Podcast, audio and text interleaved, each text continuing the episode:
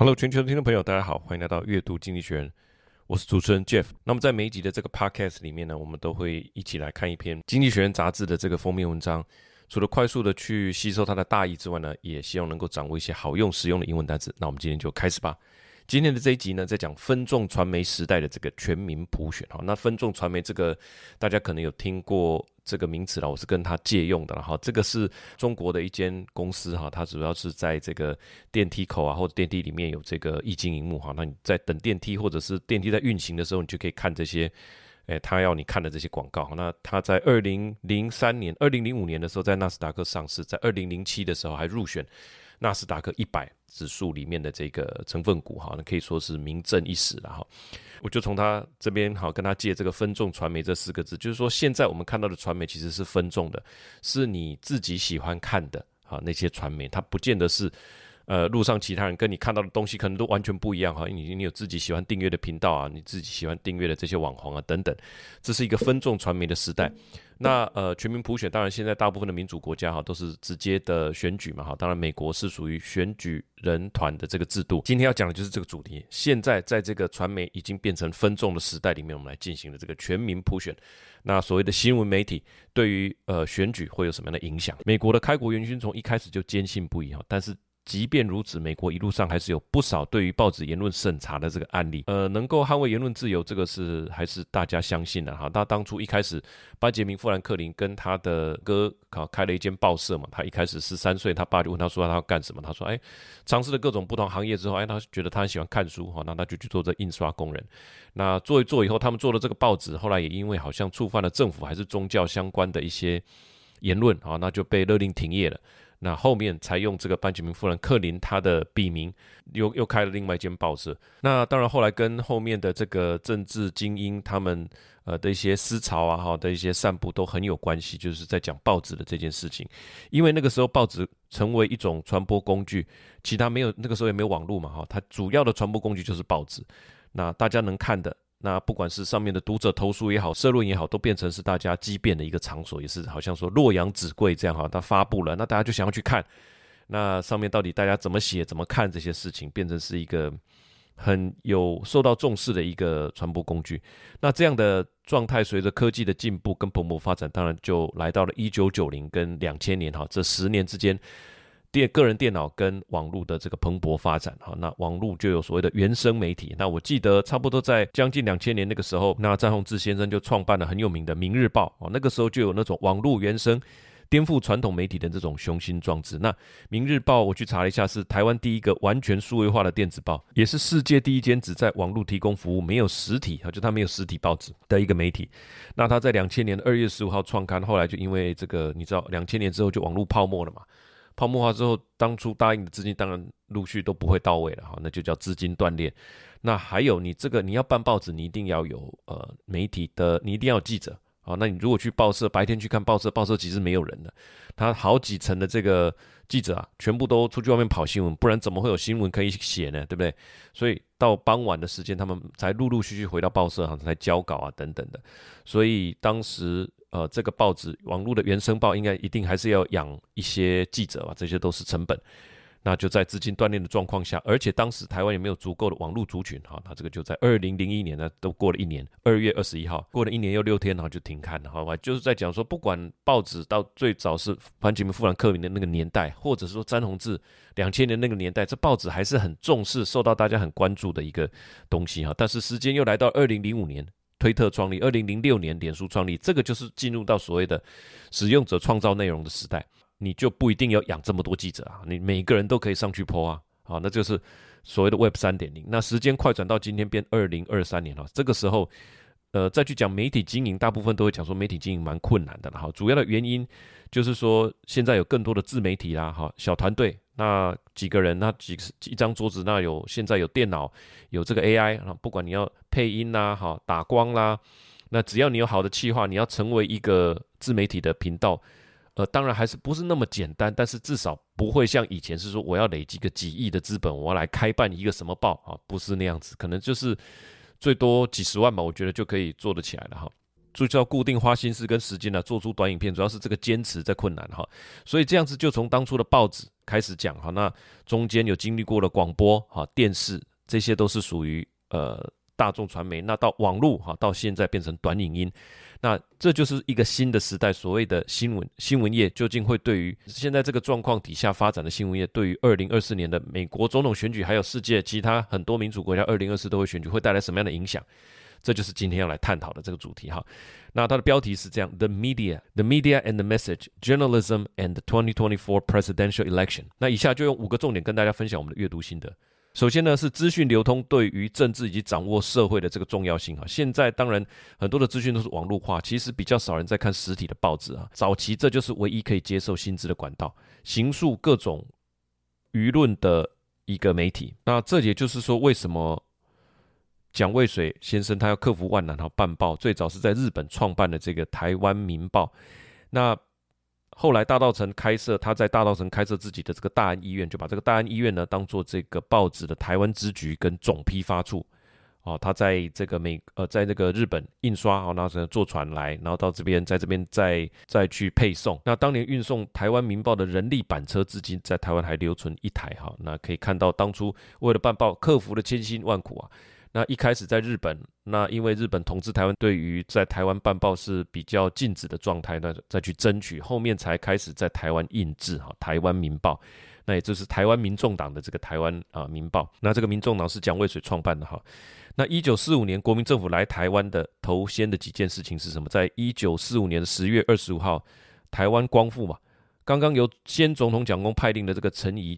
接任台湾的行政公署，到台湾做的第一件事情是什么？当然就除了接受日本人在中山堂投降之外，就是要接收台湾新报，那改名为台湾新生报。好，那你就可以想象，一个政一个政体，他要接收一块土地的时候，除了接受那个敌对，呃呃，这个。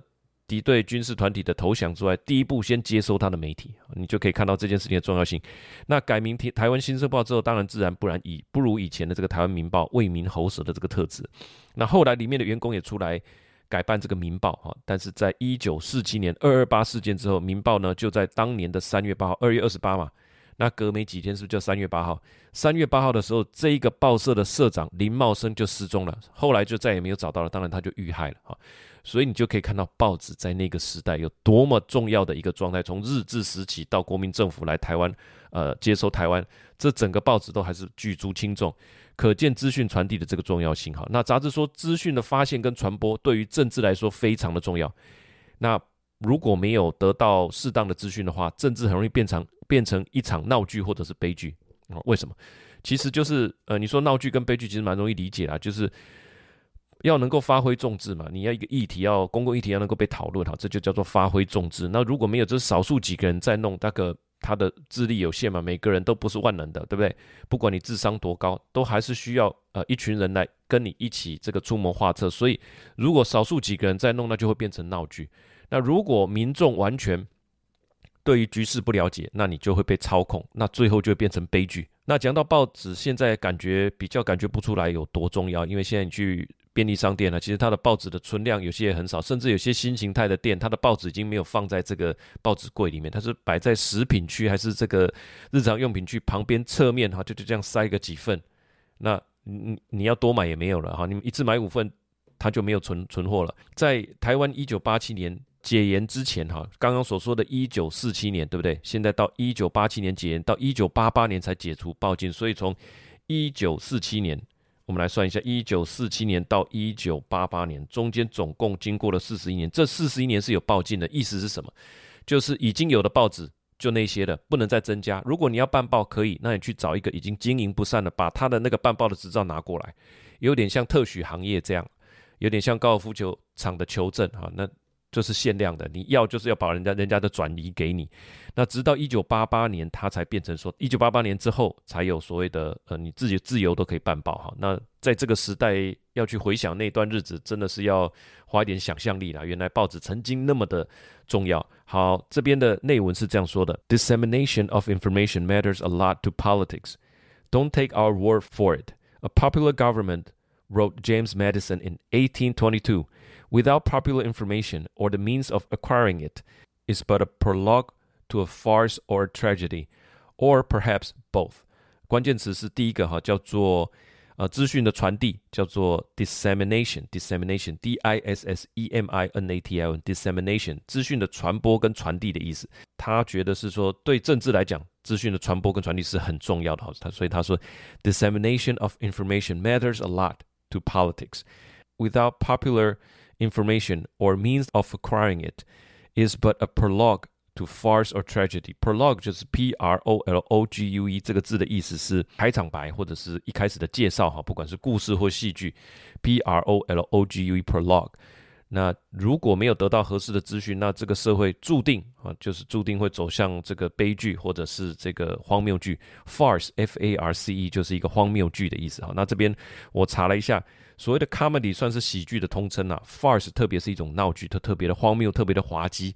那还有一种叫做讽刺剧，叫做 satire，s a t i r e 哈，就是这个喜剧，这种喜剧背后隐藏的深意啊。那透过比较好吸收跟欢乐的方式来传传达作者所关注的议题啊，就是讽刺的作品叫 satire，s a t i r e。我想这个作品，我想伯恩的萨提尔娱乐应该就是从这个词来的 satire，s a t i r e。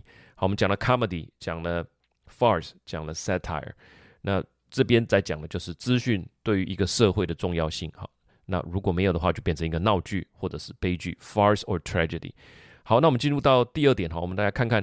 第一个在讲资讯流通的重要性，第二个就是在讲科技所带来的转变。刚刚最最早讲的就是报纸嘛，它现在很显然已经不是报纸了，对不对？现在是一个演算法的时代，就喂你一些你本来就想要看的东西，那 AI 更有百倍的潜力。好，我们延续刚刚所说的。现在越来越少人看新闻，因为获得资讯的管道变多了。资讯管道都跟科技有关系，不管是部落格哈，那个是网跟网络相关，或者是 TikTok 的短影音呐、啊，那还有 AI。那接下来的 AI 应该慢慢会走向它的训练的资料都是最及时的，可能就到上个月二零二三年的十一月啊，现在还没有到这个状态，所以你要它对于现在的时事就做最深刻的这种解析。它是没有办法的哈，它的训练资料还没有到那边，但是现在的 AI 也已经具备在网络上查找资料的，呃的这个功能了哈。现在的这些东西都有一个关键的特色，就是它能够记得你的偏好，或者说它能够利用你的偏好，再搭配演算法给你一些你想看的东西哈。这个就是在 TikTok 最为大家所熟知的，它的演算法会培养出一个抖音脑哈，就是这样，它都喂你你想要的。那呃，我去查了一下 TikTok 演算法经过训练之后呢，它是可以追踪你每一次的滑动、每一次的按赞、每一次的评论，还有你看的时间，还有你有没有重看这些资讯。那利用这些资讯来选择内容，保持人们的高度参与。为什么呢？因为因为保持这个高度参与 engagement，反过来就可以增加它的观看时数，也可以增加它的广告收入。那《华尔街日报》有做过一个实验，他是亲自真的去实验，用好几个账号去呃。登录在这个 TikTok 里面哈，然后一开始就是找一些单纯对某个主题有兴趣。那随着你的浏览时间增加，这个主题不论一开始是多么的温和，就是一个很普通的一个话题，你只要对那个有兴趣，最后都会走向这个领域的极端值。如果你把这些话题性话题的内容把它画在一个 3D 的立体空间里头，那就像是一个烟火在空中四散爆炸。你也可以想象是一个冠状病毒，它的触角会延伸到这个。空间里面比较极端的那个方向，这就是 TikTok 它厉害的地方。那人类的头脑一个特色就是它只会注意有变化的地方。如果跟原来一模一样，我们人脑很快就觉得无聊了哈。所以他今天给你看的一定要比昨天喂给你看的东西再强烈一些，你才会有 engagement 嘛。所以不论主题是什么，看到最后就是变得更加极端。那 AI 会不会加剧这个状况？当然会。但是从另外一个角度来讲，呃，它是一个功能强大的工具。对于那些真正想要知道事情全貌的人，AI 会是一个很好的过滤工具。好，这个是杂志的一个论点。我们看一下内文，他说：“Artificial intelligence will upend media once again, for good or ill. It may feed mind-scrambling fakery to anyone who hankers after conspiracy, but for anyone who wishes to know what is really going on, AI may put a greater premium on filtering out the nonsense.” 啊，这边几个关键词，第一个叫做 mind-scrambling。 Fakery, mind scrambling, scrambling egg 就是炒蛋啊，就这样翻炒，所以 mind scrambling 就是让你感到困惑、感到理解、思绪混乱，叫做 mind scrambling。那 fakery 是 fake 的名词吧，就是说它是造假的哈，造假的行为啦，造假的仿冒品。所以 AI 在未来有可能喂给你更多颠倒是非的、让你感到困惑的这种假冒的东西。那是喂给谁呢？是喂给这些哈，feed these to anyone who Hankers after, hankers after 就是极端的渴望强烈的渴望追求某事，就是你很想看这些很偏激的言论，它就是可以产生这个喂给你哈，叫做 hankers after，hankers h a n k e r h h a n k e r hankers after。那但是对于有些人，他想知道事情的全貌，对不对？那 AI 它就可以怎么样？它就可以用这个强大的工具来帮助你过滤掉很多不需要的这个呃假讯息。所以 put a greater premium，它就是说它可以帮助你。多偏重在这一块哈，所以 AI 可以帮助你，呃，用它的工具来筛选掉不必要的这些资讯内容。好，第三个，那我们看看回归传统媒体，刚刚所讲的，呃，就是说透过网络或者 TikTok 哈，这种慢慢的它就变成说不是那么中立的。那那我们就回去看报纸啊，啊，这个时候回归传统媒体，但是传统媒体如何也失去它的价值，这是第三点。那过去主流媒体基本上还是这个传统报业哈，以良心办报，所以你说它是一个，它有这个办报的良心，基本上对于现在呃长一辈的这种媒体人，还是有这样子的一个训练。现在我们看到的媒体人，不管他是在哪一个媒体，哦，自媒体也好，网络媒体也好，其实他们当初早期都是这些几大报记者啊，都是从那边训练出来的，所以当初呃。对于这个媒体的良心啊，对于这自我的期许，其实都是隐含在他们的这个协议里面。那《纽约时报》的编辑就说：“哈，We were pursuing our role of presenting debate from all side。我们需要把这些来自各方各面的辩论，把它好好的呈现出来。这个是他觉得报纸的一个功用，社论的一个功用。杂志说，这个从最早期班杰明·富兰克林那个小规模办报的时代，哈，叫做 narrowcast，小规模办报，因为。”可能波士顿就有好几份地区性的报纸，波士顿是一个大城嘛，那班杰明富兰克林办的可能就是在某一个呃区域的这种小报，还不算是像华尔街日报啦、华盛顿邮报啦或纽约时报这样子全国性的。到后来有全国性的大报，有广播、有电视，那就到了 broadcast 的年代，变成一个大众传播。所以在大众传播的年代，如果你的利润哈有所偏颇，那你就是会只锁定一个特定的小族群，你的收视或者是。阅读的听众不够大量的时候，你的发行的数目就数字不会高嘛？那你的广告的订单啊，你的广告量当然就小，因为所有广告的人都希望能够去找一个呃发行量最大的这个报纸来做宣传，所以发行量还有你的内容。这个是环环相扣的，对，你的内容不偏颇，那你能够得到最大多数民众的信任，那你的发行量就大，那你的广告订单就多，你就回过头来又可以养一些好的记者啊，那可以去做提升，这个是一个循环。那现在在这个新的媒体结构跟市场结构下，一定有所有所改变，你的商业模式改变，你的内容策略就会改变。那现在怎么保持竞争力呢？就是杂志提到有一个叫做订阅制的东西啊，订阅制的转变就是让你。专心服务你的客群啊，这就是带来非常大的一个逻辑思维的改变。这个前提是说，因为现在很多的广告费，在媒体的广告费大部分都被谷歌、被脸书给赚走了，对不对？所以你不可能再诉求，你再大不会比脸书跟脸书又有 YouTube 又可以搜寻，然后 Meta 又有这个 IG，然后又有脸书他自己又可以 po 文等等，你很难跟他竞争呐。哦，没有媒体会傻到跟这两大媒体竞争，而他就赚走了大部分的广告费，而且谷歌的广告费是这个谷歌的广告，呃，它的界面是设计的非常好啊，好，那这也是它主要的核心的这个营收来源。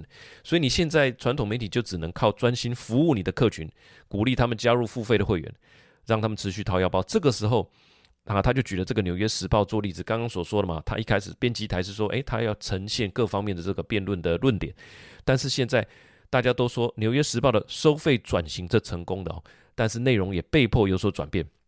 因为刚刚就是同一个那个编辑哈，他说他在这个弗洛伊德啊，黑人的命也是命的这个事件的期间呢，就去刊登了，按照刚刚那样的理念，他就去刊登了一个好像众议员的一个言论哈，他觉得那个众议员的言论是说要派军队，主张用军队来打压，不是打压啦，就是说来压制这些。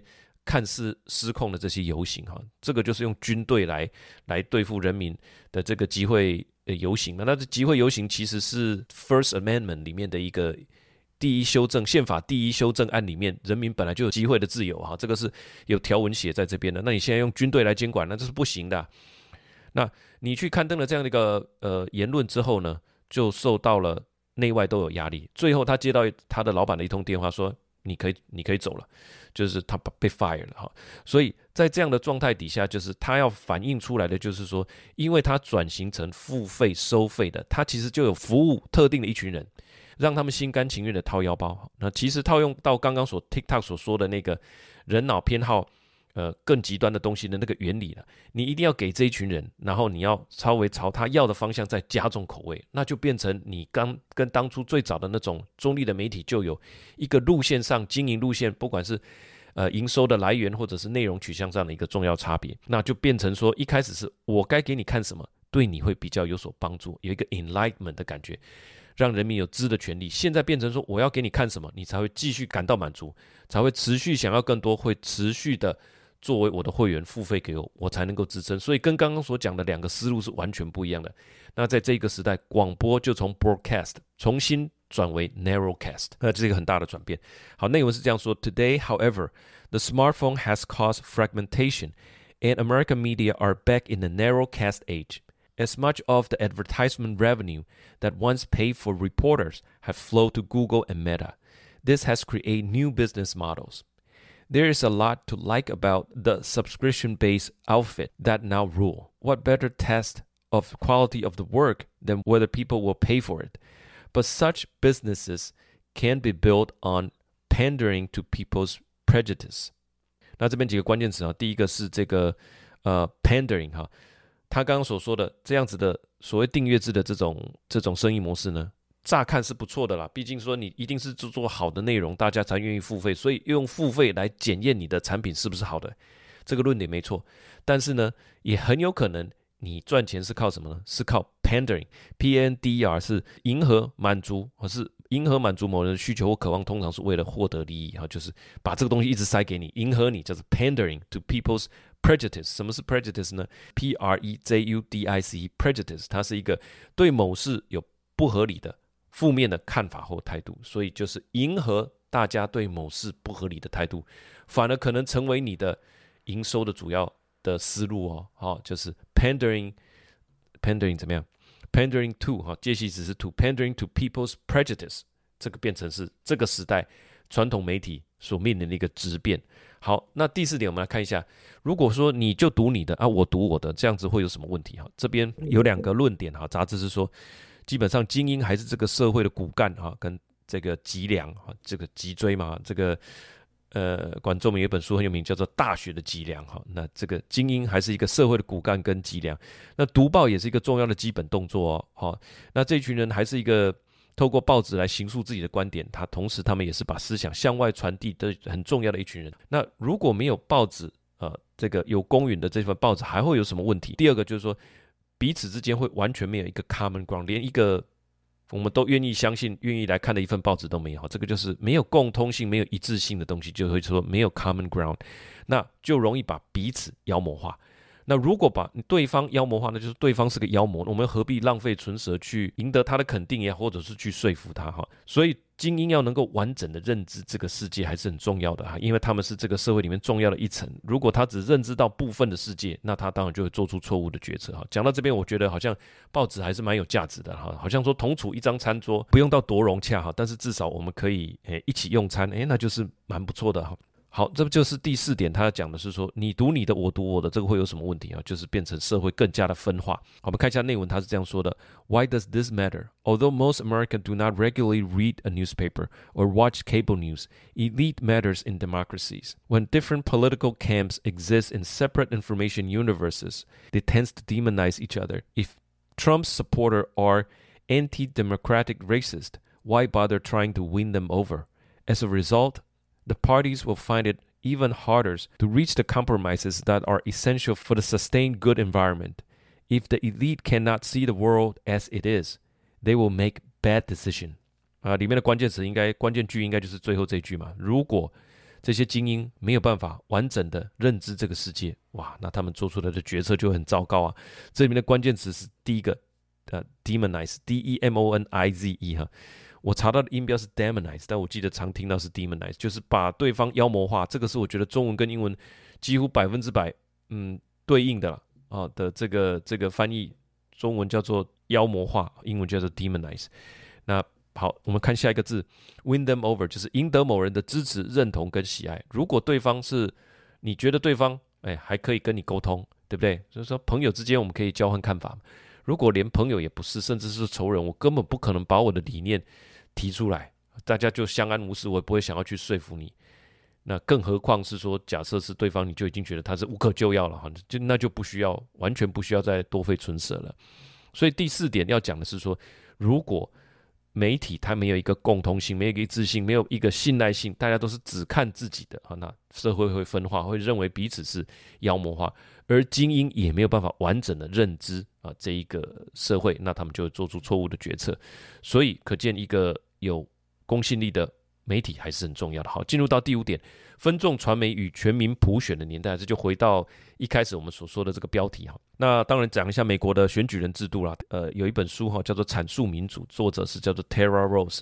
他所推敲的美国开国元勋为什么没有让美国采取直接选举，而是采用选举人制度？哈，他这边提的理由是说，他不想建立一个纯粹的民主政体，还是要一个共和审议，哈，这是民主跟共和原则的一个国家。这是一个协调性的国家哈，他们认为纯粹的民主政体会让百分之五十一的人决定，凌驾另外百分之四十九哈。那这个他觉得非常的荒谬。但是我想，美国的民主排名应该还算前面，我记得好像是没有，台湾是第十名哦。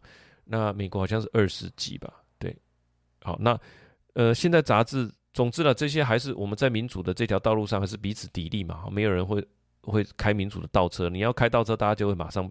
把你指出来哈，杂志指出现在的一个时代的特色是这样，大家都看自己的小众媒体哈，然后直接选举，然后选举出我们的一个领导人，这个是从历史有历史以来都还没有出现过的年代。最早期应该大部分的全部都是只有少数精英才会拥有书籍嘛，还要才看得到报纸。最早还没有公共图书馆呢，是班杰明富兰克林成立的第一个公众的图书馆。所以现在是一个崭新的时代，是说。呃，反而大家不是去看彼此都可以看到同样的内容，而是我只看我自己的，然后我们一起来选举总统。那这个结局会是怎么样呢？杂志也没有明说了哈。但是，呃，它有一个后果是我自己推想的，是说这样子就是变成说这样的一个时代会有什么样的后果了？杂志也没有明说。那我自己的推想应该就是说选后幻灭的感受会更加的强烈了，因为你都只看自己的媒体，对不对？那你会觉得说啊，我们自己这个候选人，你看。办这个选举造势，哇，这个万人空巷啊！哈，那讲起这个政见起来，这是头头是道。再加上看很多的短影音，对不对？那还有刚刚的演算法，他推算给你的都是你的候选人很棒的这件事情。只有到选上或落选的那天，你才发现说，哎呀，怎么我们所站的这一这一块，怎么民意没有站在我们这边？原来。我们的立场是这个社会的少数啊，那个落差你会非常的大，好像说从很冷的地方突然走到很热的地方，或者从这个像我们现在很温暖，忽然走到这个外面，哇，瞬间这样你会觉得非常的难受。我觉得很直觉会有这样的一个感受了哈。那这边杂志说，既然他们是一个自由派的媒体，他们对于 narrowcast 就是现在呈现的这种分众传媒载播的这种现象，跟普选。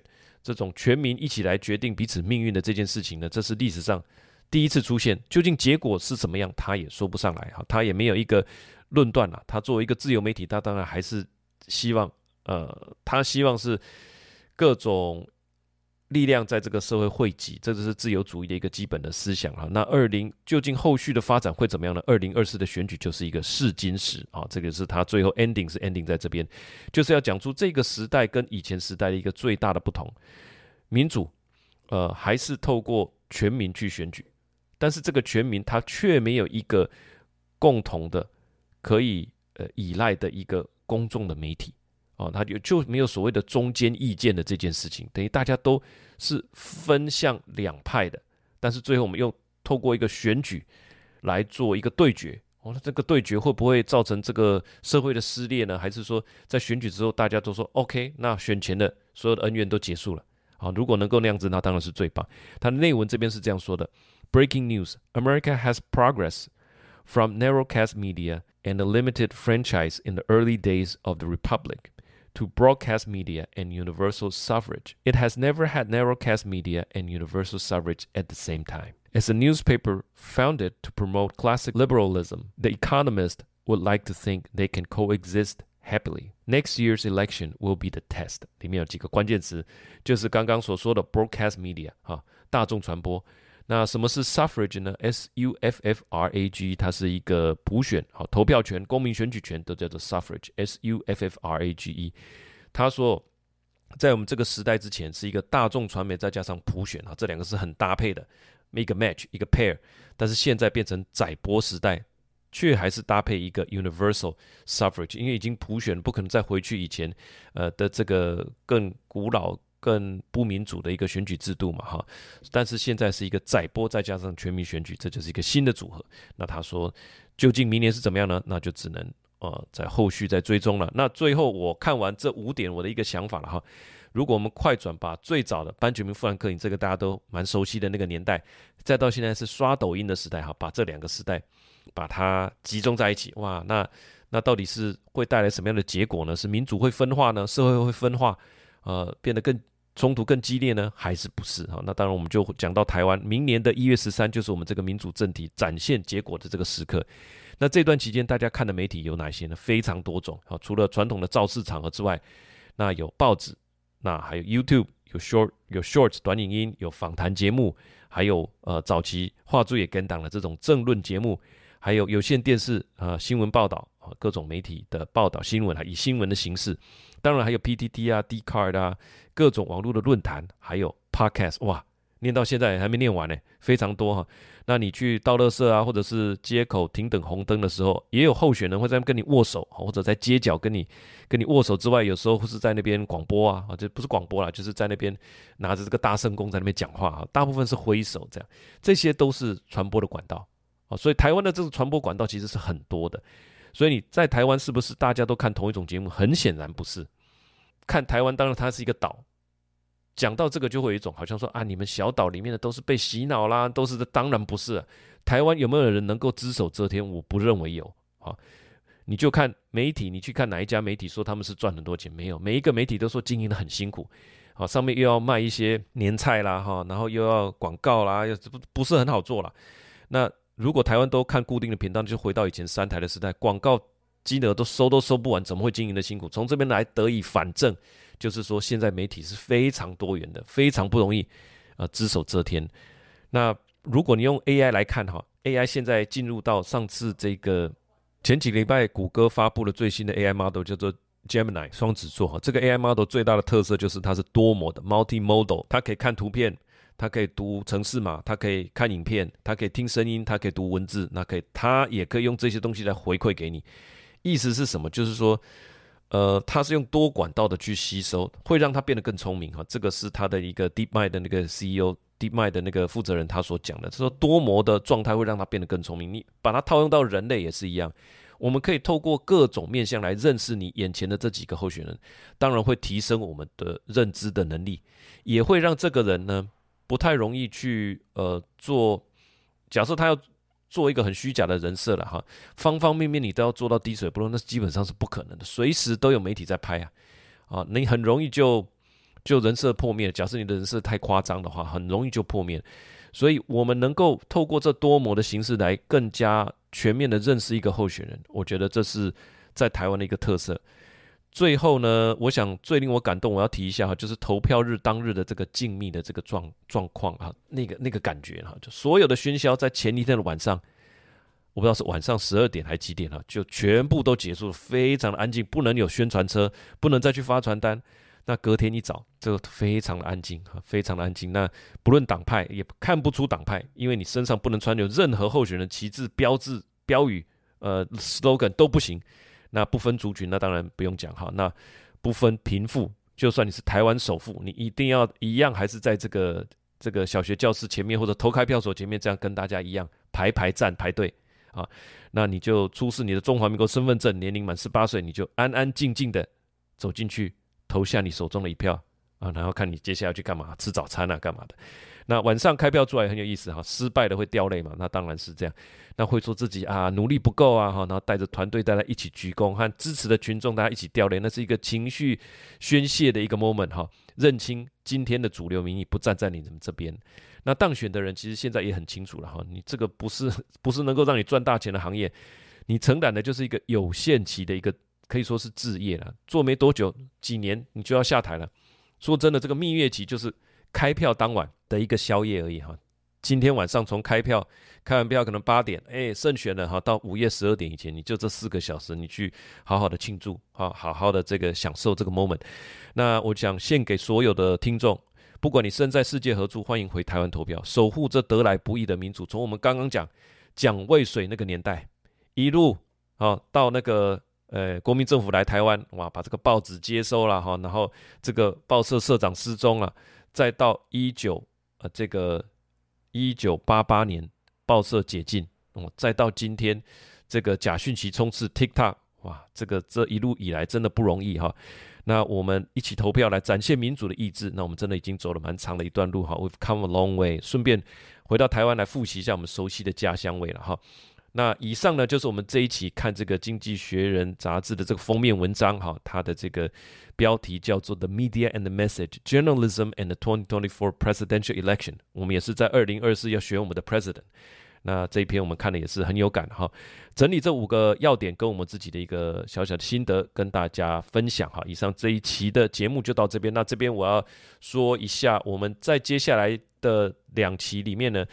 通常经济学人会做一件事，就是他会出一个 double issue，因为西方人就是会有一个过过年过节啊，这是他们圣诞节那边要去过节的一个一个习惯，所以他就会出一期是 double issue，他把下一期的也加进来，那同一期给你，但是这样子对我来说其实只有一个封面故事而已，对不对？所以他会有另外一期空档，另外一期空档呢，我的做法就是会用他之前啊最近刚刚出的这个二零二四的这个趋势，他可能有。十几个趋势吧，那我们会从里面挑我们比较有感觉的，再加上我们二零二三年我们这一整年跟我们的听众朋友一起看过的这，如果你讲五十二周，我们就做了五十二期的这个呃这个杂志的封面故事的报道，我们把它融合在一起，就是二零二三年哪些重要的趋势，然后特别有感的，跟二零二四他所说的，我们要做一个整理。那我们那一期我们就会用这个趋势来跟大家做分享，因为它就没有封面故事了嘛，我就用那个来替代，这样子哈，希望对大家也有所帮助。好，那最后就祝福大家哈，在这个呃天寒地冻的时候呢，能够做好这一年的整理啊，跟明年的一个规划。那一月十三，我们来去投票。好，以上就是这一期的阅读经济学的节目，非常感谢你的收听，那我们就下个礼拜再见了，拜拜。